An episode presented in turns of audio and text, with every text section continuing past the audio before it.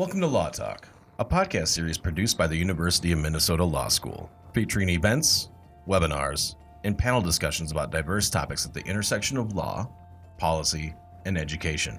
On this episode, Just Pursuit, a book talk with Laura Coates, discusses her new book, Just Pursuit A Black Prosecutor's Fight for Fairness, as it details and reflects on her time as a prosecutor with firsthand experiences in the U.S. justice system and its impacts on communities of color.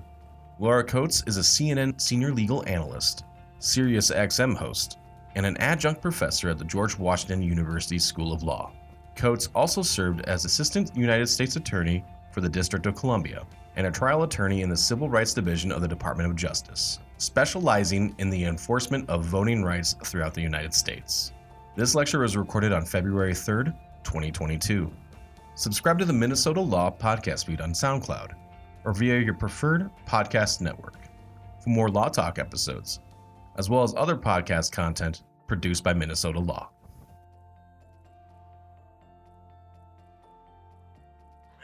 Good afternoon, everyone.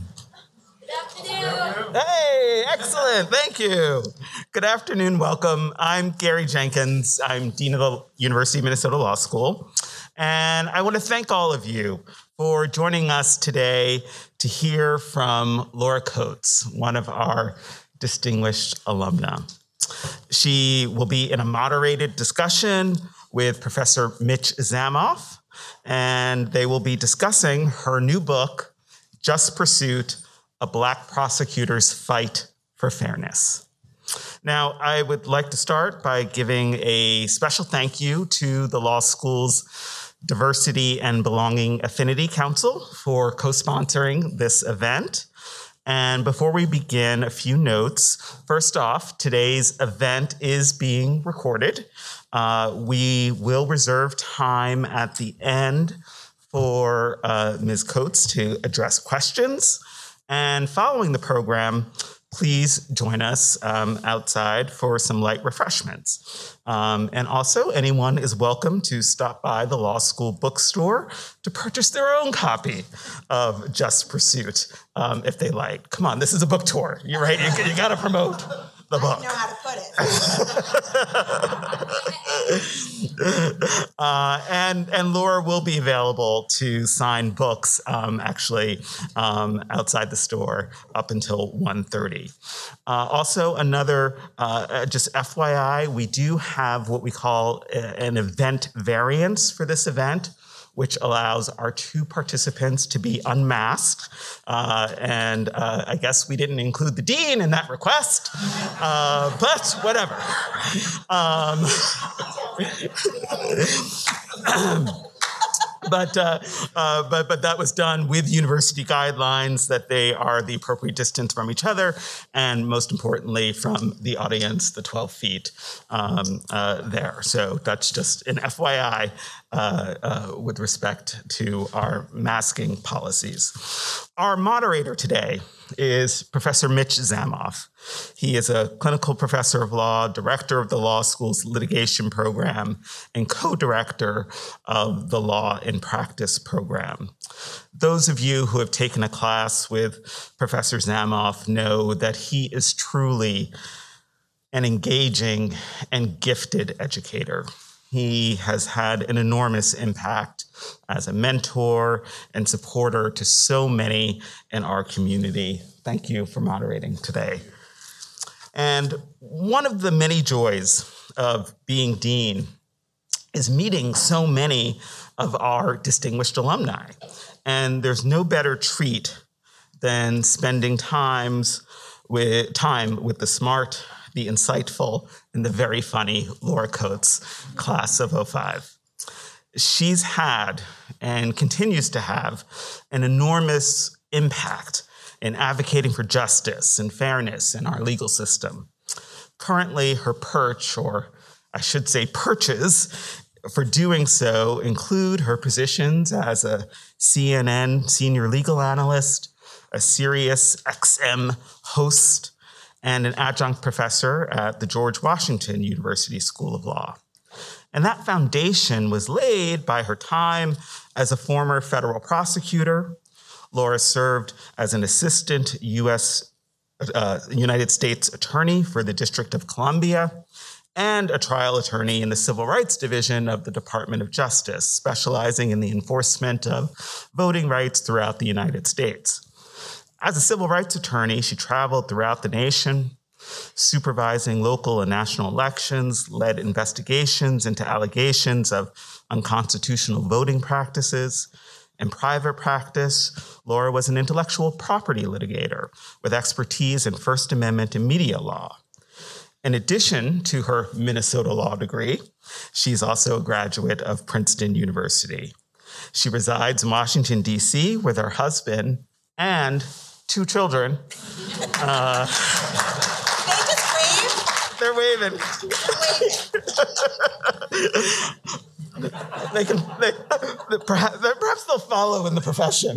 They're very humble, shy children, Dean. So don't, don't point them out. Uh, she also graciously serves on the law school's board of advisors. So I'm really very grateful uh, for everything that she does for our law school. So I will say welcome, or m- more importantly, welcome back. Thank you. Now, let me just say a word before I turn it over to Professor Zamoff. Um, in her terrific new book, Just Pursuit, she explains that even with the best intentions, the pursuit of justice creates injustice. The vast racial and economic disparities between arrests, convictions, legal representation, sentencing, parole, and many, many other areas of the legal system continue to mirror the injustices in society. But with empathy, with a critical eye, she helps lawyers and non lawyers alike see the structural injustices and inequalities in our countries are woven into our legal system at the very core. And this book and her journey as a Black woman and prosecutor reckon the realities of working in our flawed legal system while pursuing justice. The pursuit of justice isn't perfect, institutions aren't perfect. But as we continue to listen more, to learn more, seek opportunities for change in the legal system and in the administration of justice, as we engage in our core mission here at the law school of education and outreach and scholarship, we must all continue to ask questions, to listen to communities most impacted by disparities, and continue to dismantle barriers to justice. And if we do that, I think we are positioned to lead, to make an impact in our profession and in, in, in our communities. It might not be perfect, but a difference will have been made. And that too would be a just pursuit. Please join me in welcoming Professor Zamoff and Laura Coates.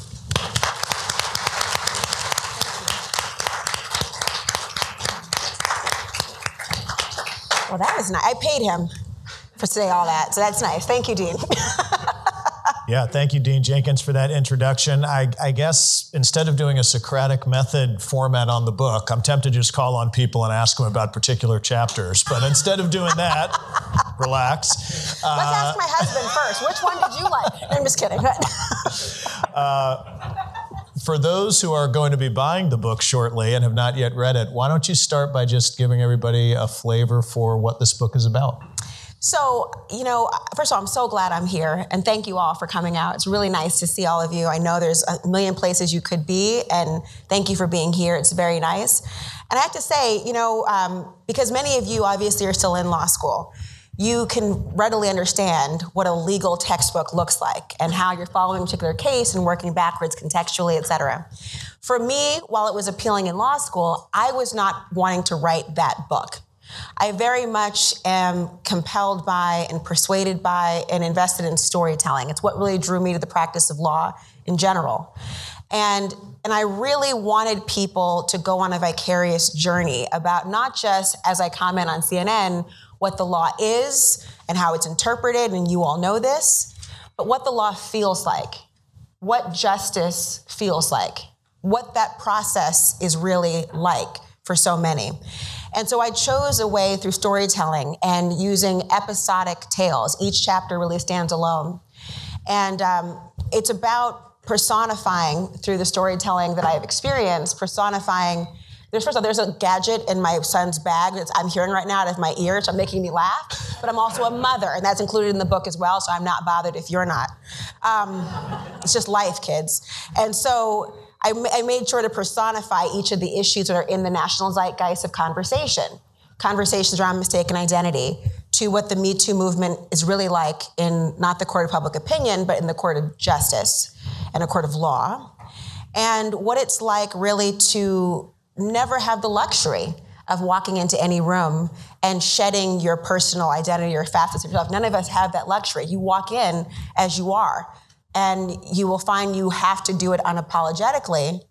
Otherwise, you will be tempted to conform to somebody else's definition of how the practice of law should be done. And I think it's incumbent upon, through storytelling and understanding where we are, to really go on that journey with one another. The stories are amazing. I don't know how many of you had a chance to experience them, but each one is rich, vividly told, tremendous detail out of the thousands of vignettes you experienced as a prosecutor, how did you select these? What was the process like to select these to include in the book? Well, it's hard to curate sort of the experiences you have. Um, and, you know, you can imagine over the time in justice alone, there are so many stories, so many moments that I found myself questioning and having these personal battles of allegiance about who I was, what I believed in, and my moral compass pointing one direction, and then the directives of an office pointing in a different direction. And I really flesh out those moments where there's this chasm between what ought to be and what actually is. And I focused on areas that I was talking about as part of the conversation we were all having. Issues anywhere from our immigration policy and how it intersected with our practice of law, all the way through with voting rights, which is, if you haven't heard, it's an issue these days. There's a, there's a slight problem I'm hearing about. I, I read it once, maybe it was a Wordle I saw it in, something like that, but I know it's still an issue. And so I, I really wanted to curate the stories in a way that I thought were most impactful, but I began with a story that was particularly difficult for me um, to, to write and obviously more difficult for the person who was victimized by it to experience. And I, as, as the dean talked about, it might sound counterintuitive that the pursuit of justice can create injustice. But we often think about our justice system, which more often than not is a legal system aspiring to be a justice system, much like America is aspiring to be who it is on paper still to this day. And um, sometimes we think about it in a binary way of justice means a verdict. Either it's a conviction or it's an acquittal. That is it, right? It's the affirmation of an opinion, or maybe it's overturned. That is it. But in reality, if you think about it that way, then that means the ends is how we just justify all the means, which we're not ever really comfortable with. And I begin the book talking about um, a man named Manuel, who had come to the country illegally as a teenager. It had been decades since he arrived. He had not so much as sneezed in the direction of a police officer during his time here. Was a man who raised his family here, was gainfully employed, was a contributing member to the society, all the things you want to know about a person in terms of their civic responsibility. But his crime, so to speak, was remaining in the country illegally. But the crime committed against him was how we met. And that was his car was stolen. He goes out of his house one day, opens his door, and there's no car.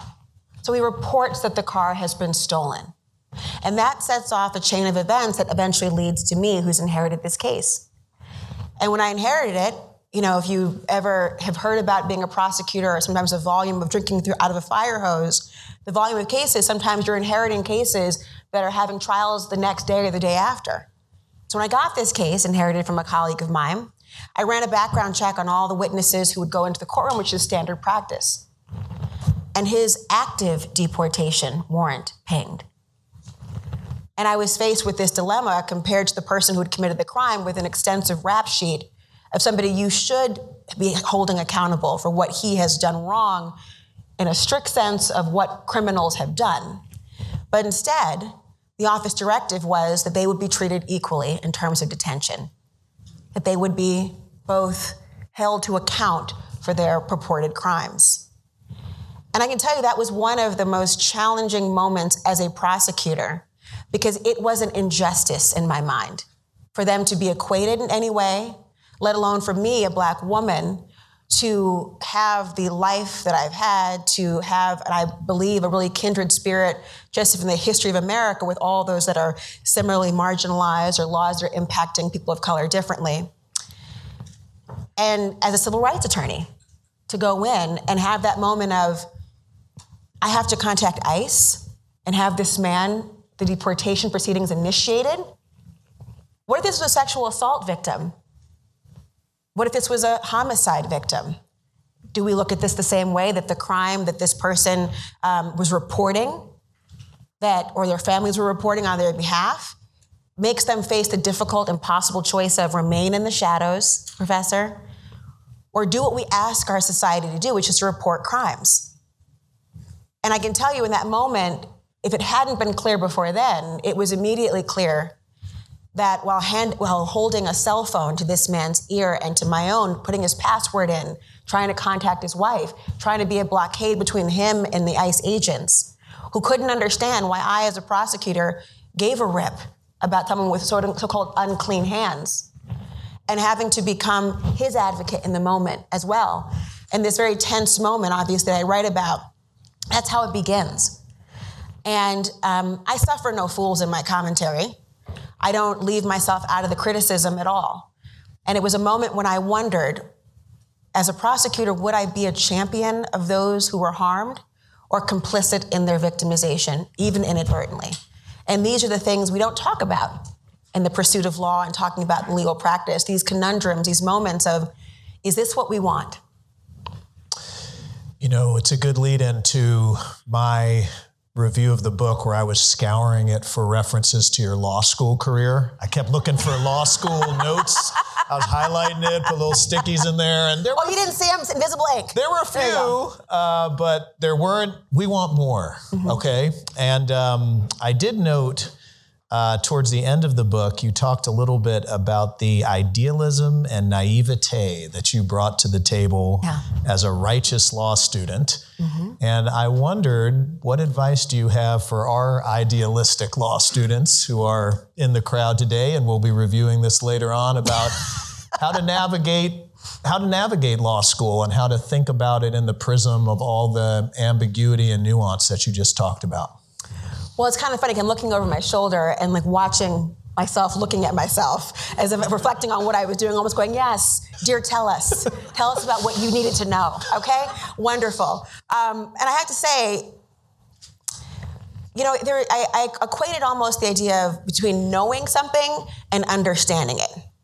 And the and University of Minnesota Law School, phenomenal school. We all know this. And it will prepare you for knowledge and you will be enthralled, hopefully, and quite invested in it and very well prepared. But there's also moments through the maturation of your lives, obviously, particularly because you know, much like doctors and those in medicine, they practice medicine, we practice the law. And part of that practice means that you will grow as an attorney and it will track in some respects what you knew and now understand. And for me, I look at it almost like being like a train, right? Um, law school is sort of the train that you know the power of a locomotive. You know when those pistons start going that the ferocity of the speed is going to be something unmatchable to the common person, right? You understand the power of it. But then you're on a platform one day and one in actuality whizzes by you. If you've ever been on that platform, what happens? You're kind of taking a step back because the wind and the reverberations are coming, and you understand that in theory it was strong and ferocious. In practice, it took your breath away, and now you understand the power of that same force in a very different way. And for me, that was the distinction of going from sort of the esoteric discussions about the law. I, I knew what disproportionate impact was, obviously. I knew what the law, I knew what the Constitution says, I knew what the civil rights are, I knew what all these different a- aspects are, I knew the precedent. But then when you go into a criminal courtroom, or even in a law firm, which I began at Faegre, it was then Faegre and Benson, now it's Faegre, I think it's Faegre Baker Daniels, Correct. something else, something else. I asked for the codes, they said no, whatever. Um, it's fine, I'm not bitter. Still um, still, still at the table, maybe. Um, but I, you know, going in any courtroom you're in, you're going to have that moment of knowing something and then it taking your breath away when you see it. For me, it was seeing the parade of black and brown people into a criminal courtroom in Washington, D.C. So much so, Professor, that I remember one of my first days in the courtroom, I had about, I would say about 75 or 80 matters and files stacked high in front of me to handle that day in my first time in this criminal courtroom in DC. And I remember t- looking around the courtroom and, and looking after a while and turning to one of my colleagues and saying, sorry, where are the white people? And they kind of chuckled and then went on the bench, coats. And that was it. And I could count on one hand, and the like really thousands of matters I oversaw over the course of my career there, the number of white defendants I ever saw in the courthouse. Not my courtroom, the courthouse. Washington, D.C. is certainly a diverse place, but there's not a monopoly from black and brown people on crime. So I wondered what this was about.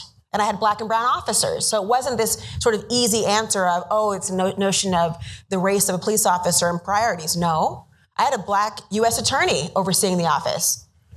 I had a black president. I had a black attorney general. So, what was going on in this notion?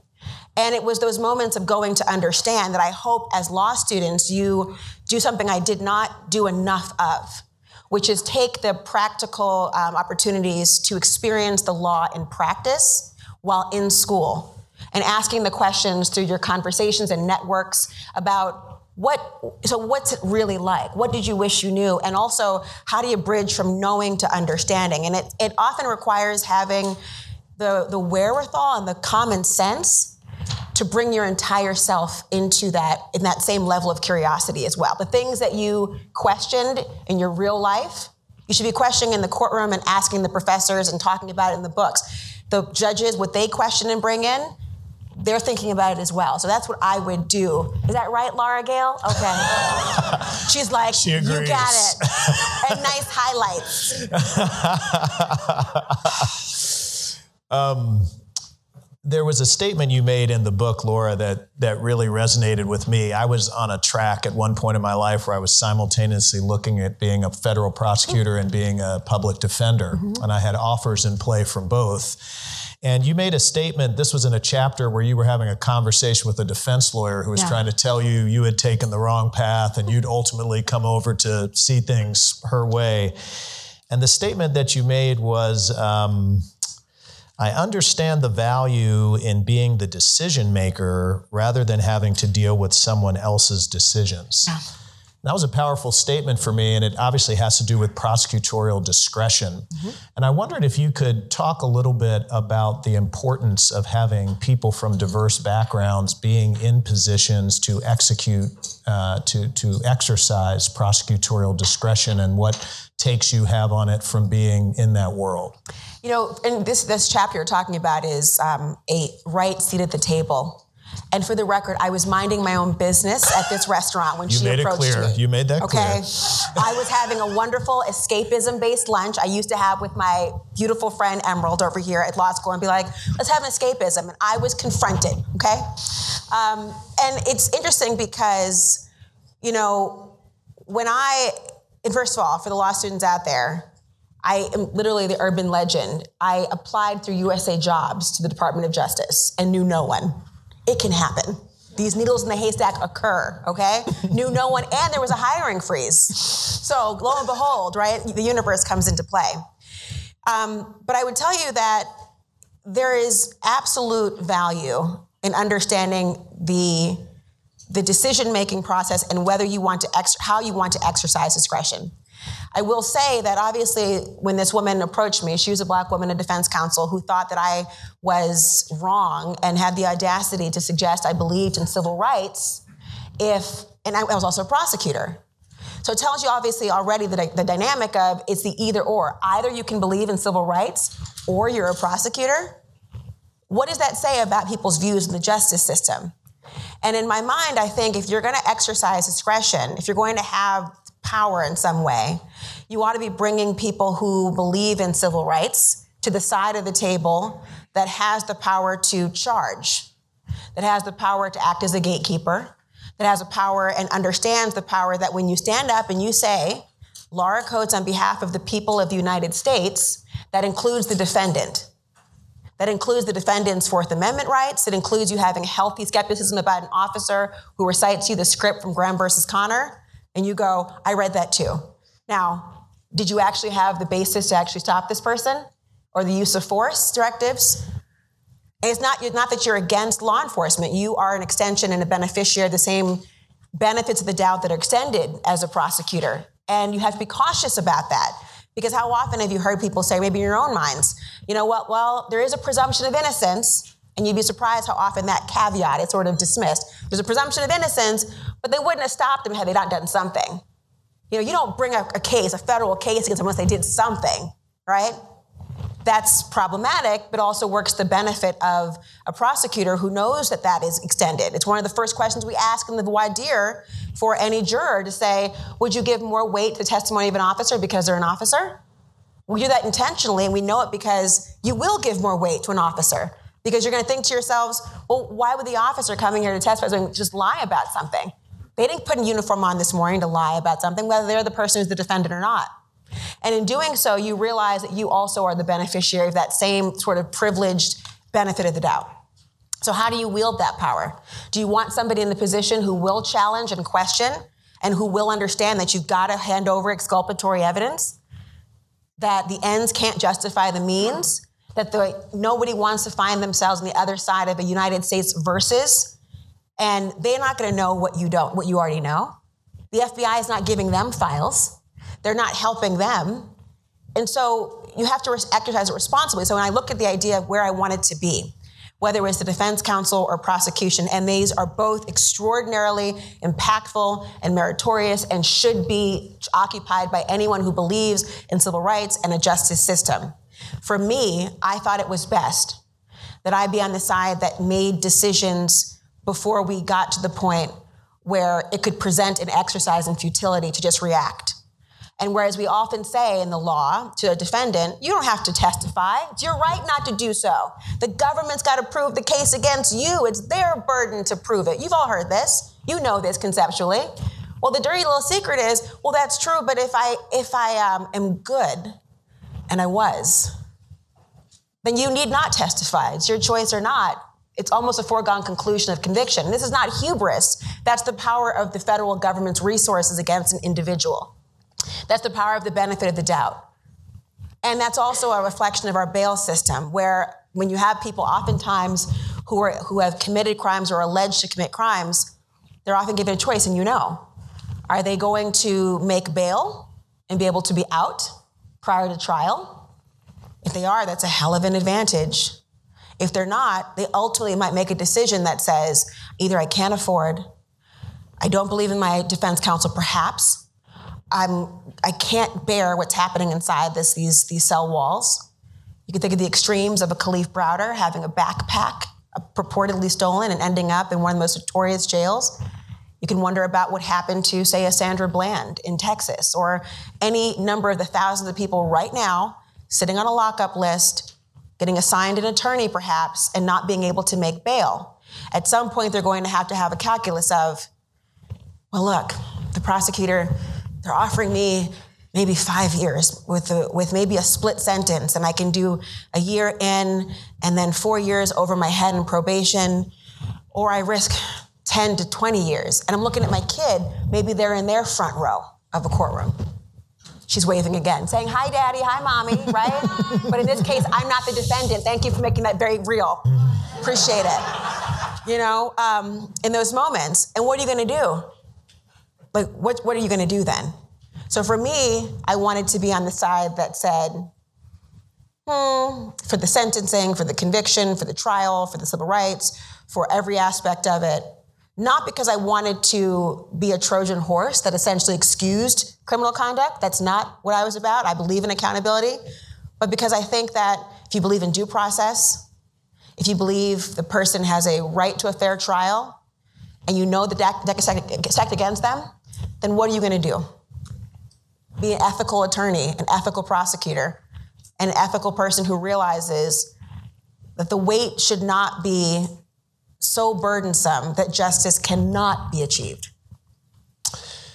I tell a lot of my friends that I'm as proud of the cases I declined as a prosecutor as the convictions that I got, Yep. which I think really feeds into So what you're talking about. Um, I'm going to ask one more question and then I'm going to invite everybody in. So if you uh, have a question or you're thinking about asking a question, get those words uh, formulated in your mind, and I'll solicit your input in a second. But I wanted to ask you about judges for a second because we're training our students here to be super respectful of these mythical judges who preside over courtrooms that they're going to be populating one day.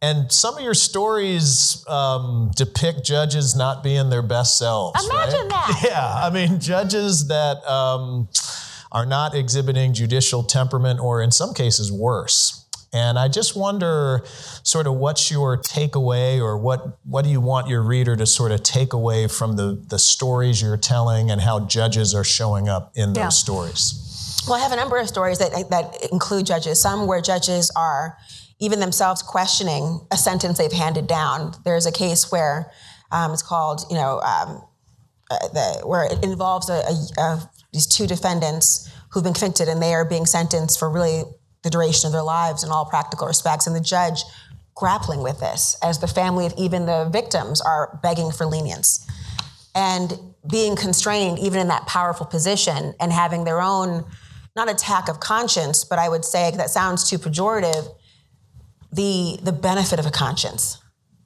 but knowing they can't do anything about it even in the position they are in and also knowing that as a prosecutor i mean the joke is sort of that the, the judge believes they're in control of the courtroom but actually it's the prosecutor right? It's, actually the prosecutor. Because thank you your honor for your input but thank you. Thank you so much. If you want to rule my motion great. That's wonderful. And um, judges probably are like really? Is that true? Because i'll just decline this right now. But in reality a lot of them are obviously coming from trial positions themselves and recognize that there is a level of deference that is owed and is and it certainly needs to be there. But there's also the idea that look, either you are the government presenting your case or you're not. They're not going to help you. They're not going to necessarily try to hurt you, but it is your case and you're burdened at all times. Um, but judges sometimes forget, or they think so. It's almost like the Al Bundy. I think of, um, am I dating myself? Okay, how about something else? It's kind of like, Not all right, something me. else the idea when the old joke about when it was my day, I had to walk up the hill, you know, to get to my preschool classroom at the age of three, because we went there at two, not four, you dummy, you know, and um, it was like a, a blizzard every time. Well, judges remember themselves as the best trial attorneys that ever existed. There was no one better. They always did it right. They never would make the error you just made, and they'll pat you on the head with a gavel, most of the time with condescension. Other times they are wonderful, and you have the range, like you have lawyers, you have the range. Um, and what people take away from the idea is that, you know, while deference is owed, they are also, might, like any other aspect of it, should be viewed with a healthy level of skepticism and no expectation that they will make your case for you or that they even know the law the way you know the law or your particular case. You're all generalists as lawyers.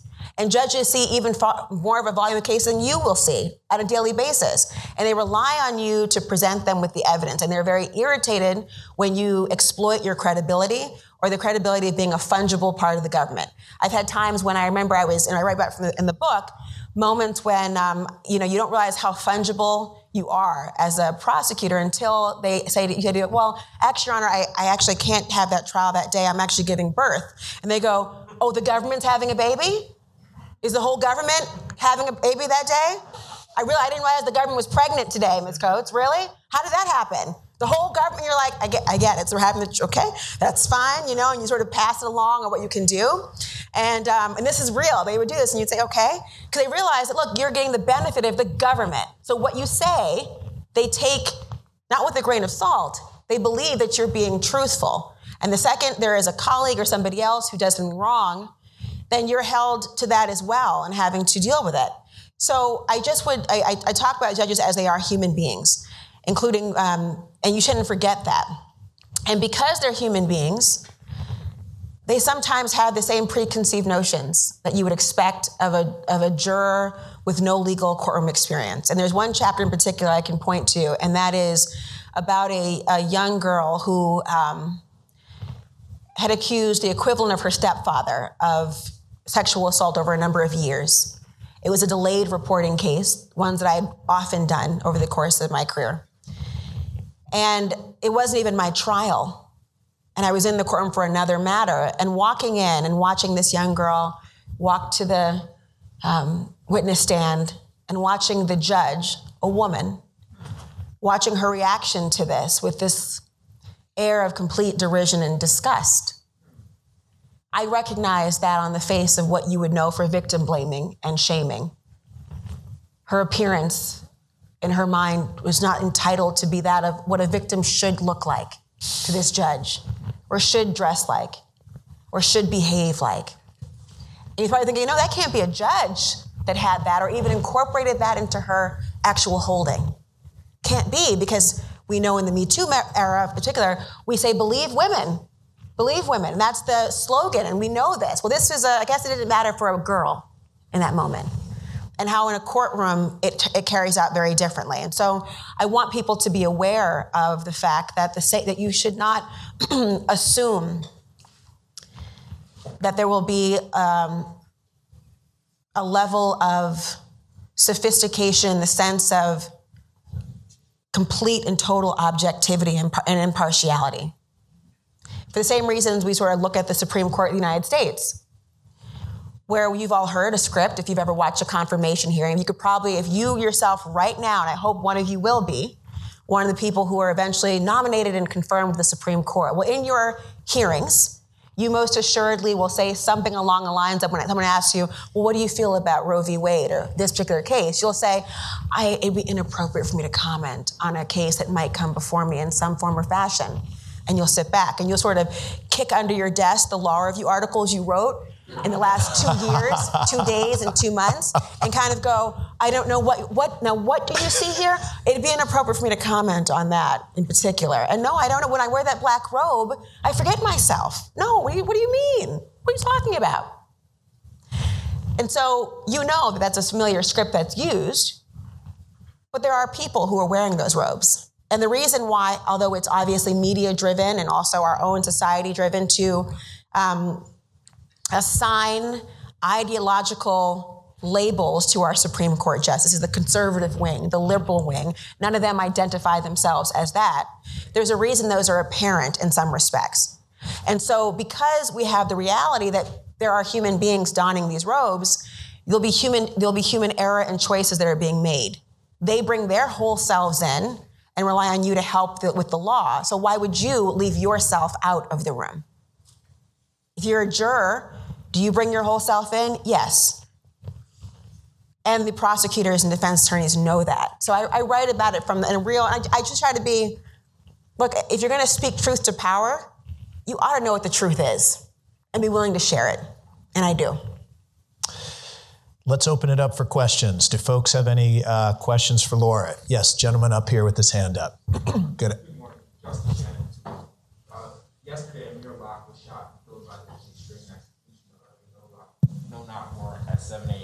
before sunrise.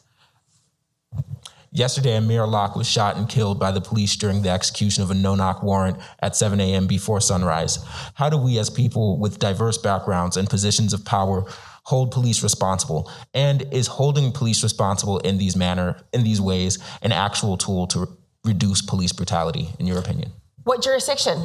Um, was uh, I believe it was Minneapolis. It Minneapolis. Was, it was here. It was here. Okay, yeah. and the and it's interesting that I have to even narrow it down because you could have named 50 states where that I'm sure that's happening. There are limited states, of course, where there are no knock warrants now being in effect. For example, in Kentucky, since Breonna Taylor's shooting, there has been um, changes that have been made. But it's not just people of diverse backgrounds who need to hold officers to account for excessive use of force or Fourth Amendment violations and clear civil rights violations. Um, it has to be something that happens not only at the state and local level, but in terms of the federal government's ability to tie the power of the purse to an officer's accountability, either by minimizing the impact of unions or um, requiring the dashboard or body cams that often accompany discussions around no knock warrants where officers will be able to say, it was a no knock warrant, but here's what happened. And they relay the narrative to explain and justify the shooting. And guess what? No camera, no recording. The officer's testimony and statements is going to actually be the one that's believed more than anything.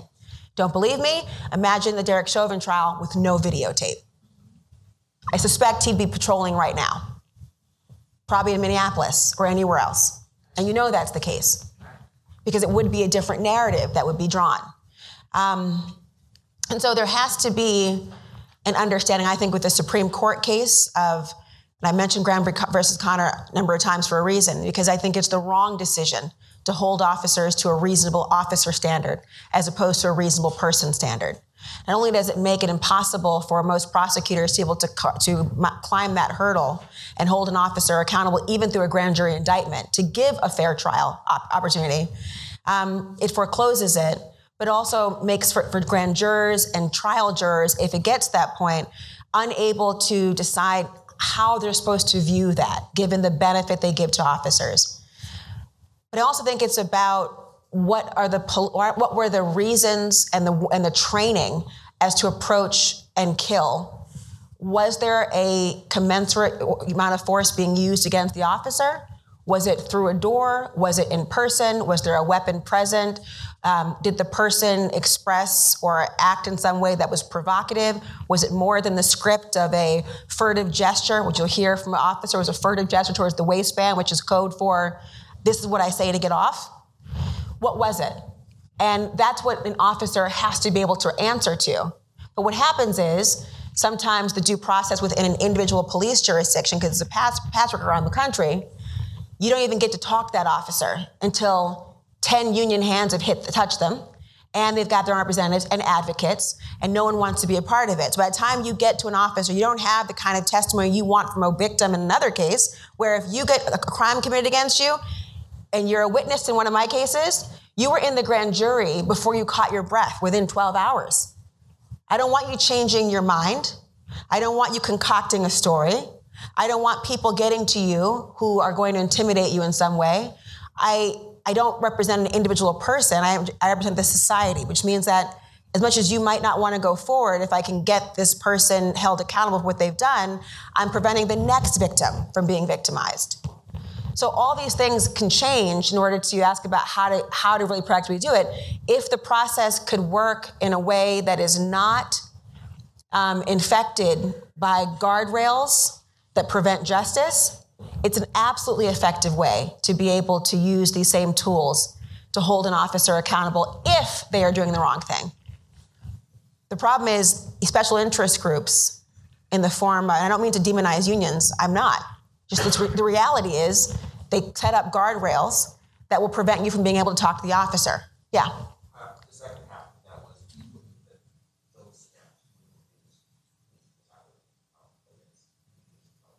Yes, there'd be an effective deterrent. You know, our whole legal system is based on the prospect of deterrence. The reason we have laws on the books is not because we expect everyone to commit that crime. It's because we expect people to be fearful that if they do commit that crime, there's consequences attached to it. And we assign the sentencing uh, corresponds with what we want people, how much, how deterred you want them to be. The problem is that there's no accountability you become emboldened and it becomes part of training and becomes sort of a wink and a nod of, well, I won't be held accountable. This is what we do. Here's what, here's what goes down here. So if it's done, if you actually have accountability for excessive use of force, and again, I don't know this case in particular, so I don't know how to, I, I have not evaluated to figure out if this person has indeed used um, the constitutional violation of the Fourth Amendment. Um, and that's, that's necessary to run that evaluation but it's an effective deterrent if you have consequences. It doesn't mean that it will stop everyone from committing a crime. We have homicide statutes in the book, right? People get murdered every day. But I think we'd have less You'd have less emboldened officers who are doing the wrong thing. You'd have more vigilance of officers who want their fellow colleagues to do the right thing because it makes it harder for an officer to have to guard against and respond to a distrustful community that expects them to harm. It makes their job more dangerous. And in turn, it creates continuing distrust. So I think it can, if it's an effective deterrent, it will be a deterrent. Yes, good question. I saw your hand go Good up. question. Hi, how are you? Good, good. The cow didn't have a case. Yeah. The judge in that case, mm-hmm. we all followed that, a lot of us did, and felt like there was such, um, bias.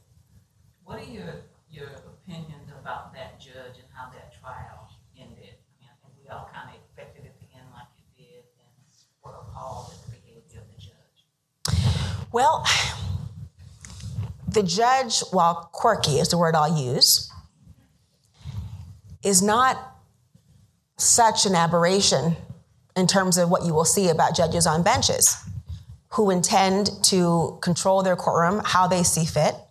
And you would think that the camera on them would make them conform to certain behavior, but it might in- instead have the opposite effect of digging in one's heels and this is how I'm gonna be.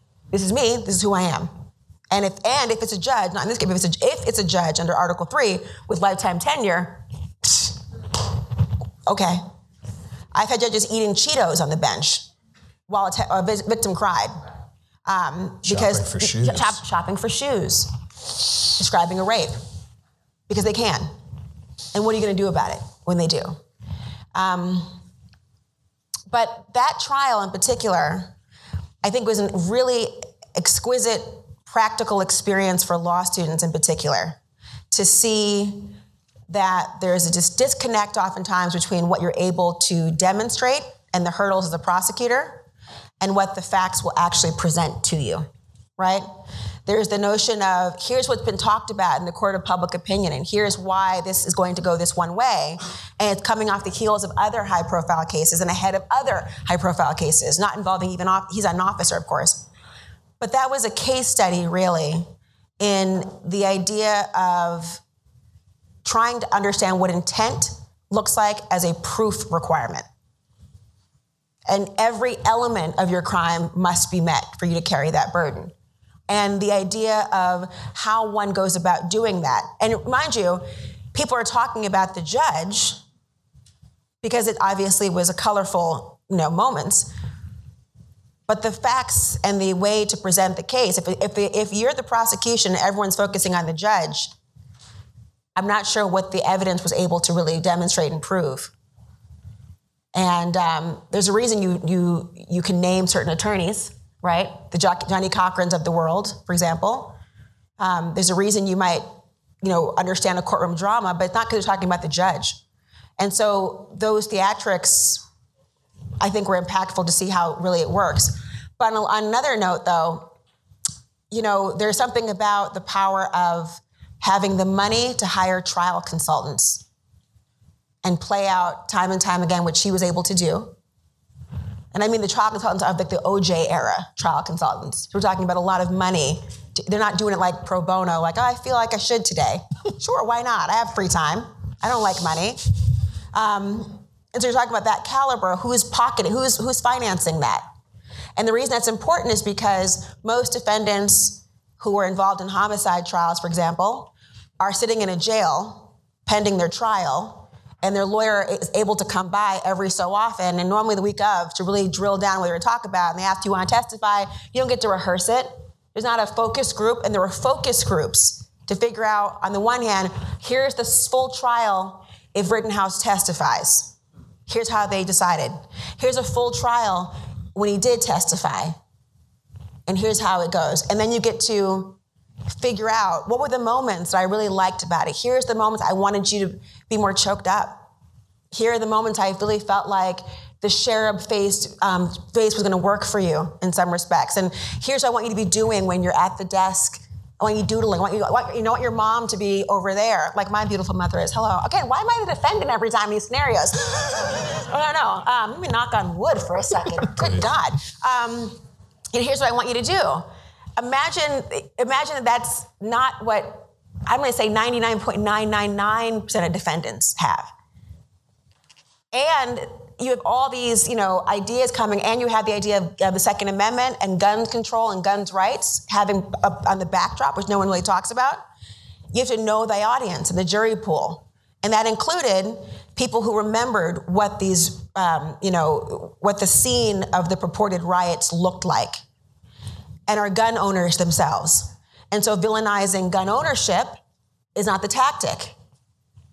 Thinking about the idea of a time when you're talking about when you had a president at the time talking about how law enforcement in these certain blue cities and whatnot as they were talking about it um, that they weren't doing effective law enforcement. They were calling on people to to sort of raise up in a way to usurp that authority. And here's this purported young kid coming in to do this so all these different factors are coming into play that you may not be conscious of but it's all being worked out in trials before you even see it, before you even see the judge.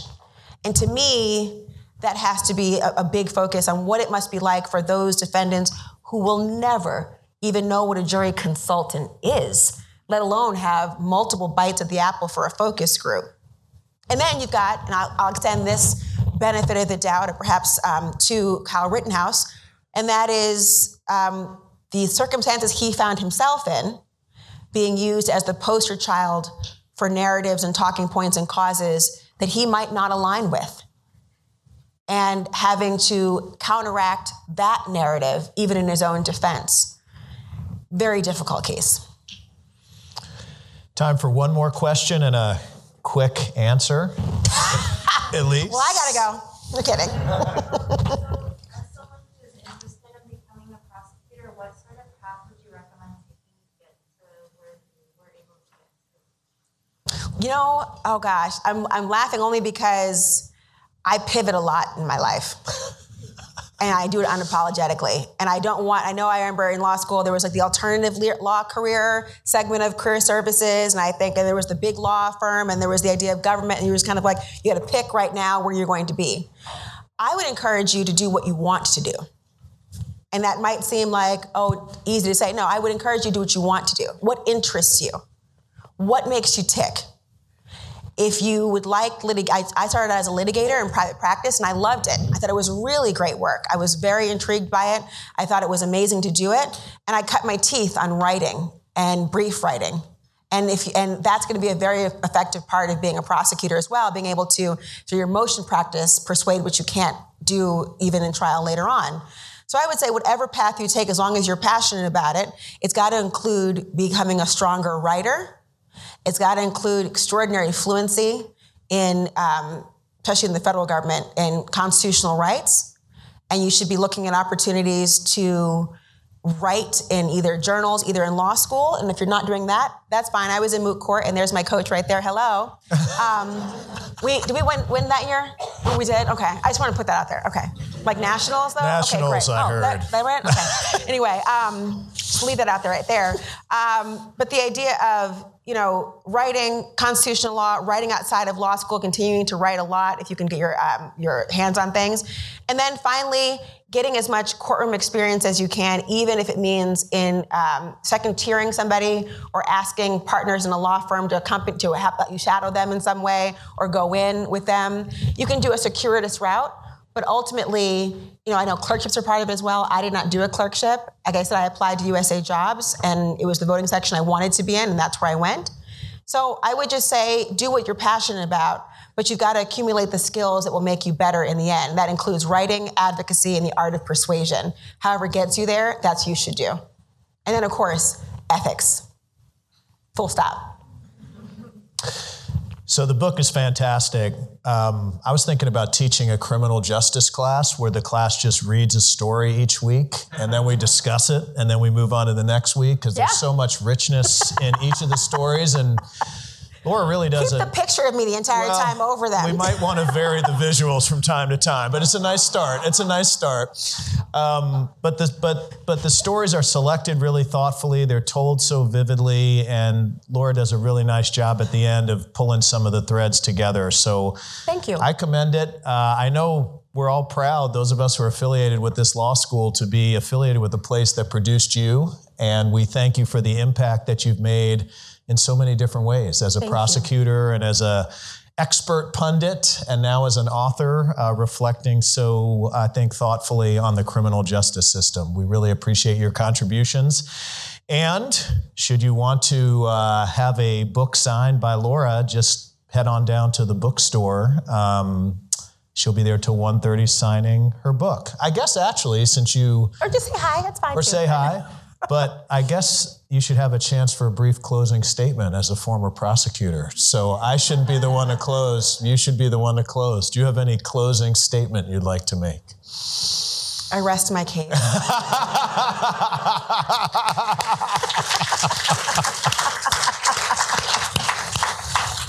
Thank you, everybody. Thank you. This podcast has been brought to you by the University of Minnesota Law School. Follow us on Twitter, Facebook, Instagram, and LinkedIn. And subscribe to our YouTube channel for more Minnesota law stories, news, and information. To subscribe to the official Minnesota Law podcast channel, please visit soundcloud.com backslash Minnesota Law or find us on your preferred podcast network. The views expressed by the participants of this program are their own and do not represent the views of, nor are they endorsed by, the University of Minnesota or the University of Minnesota Law School. None of the content should be considered legal advice.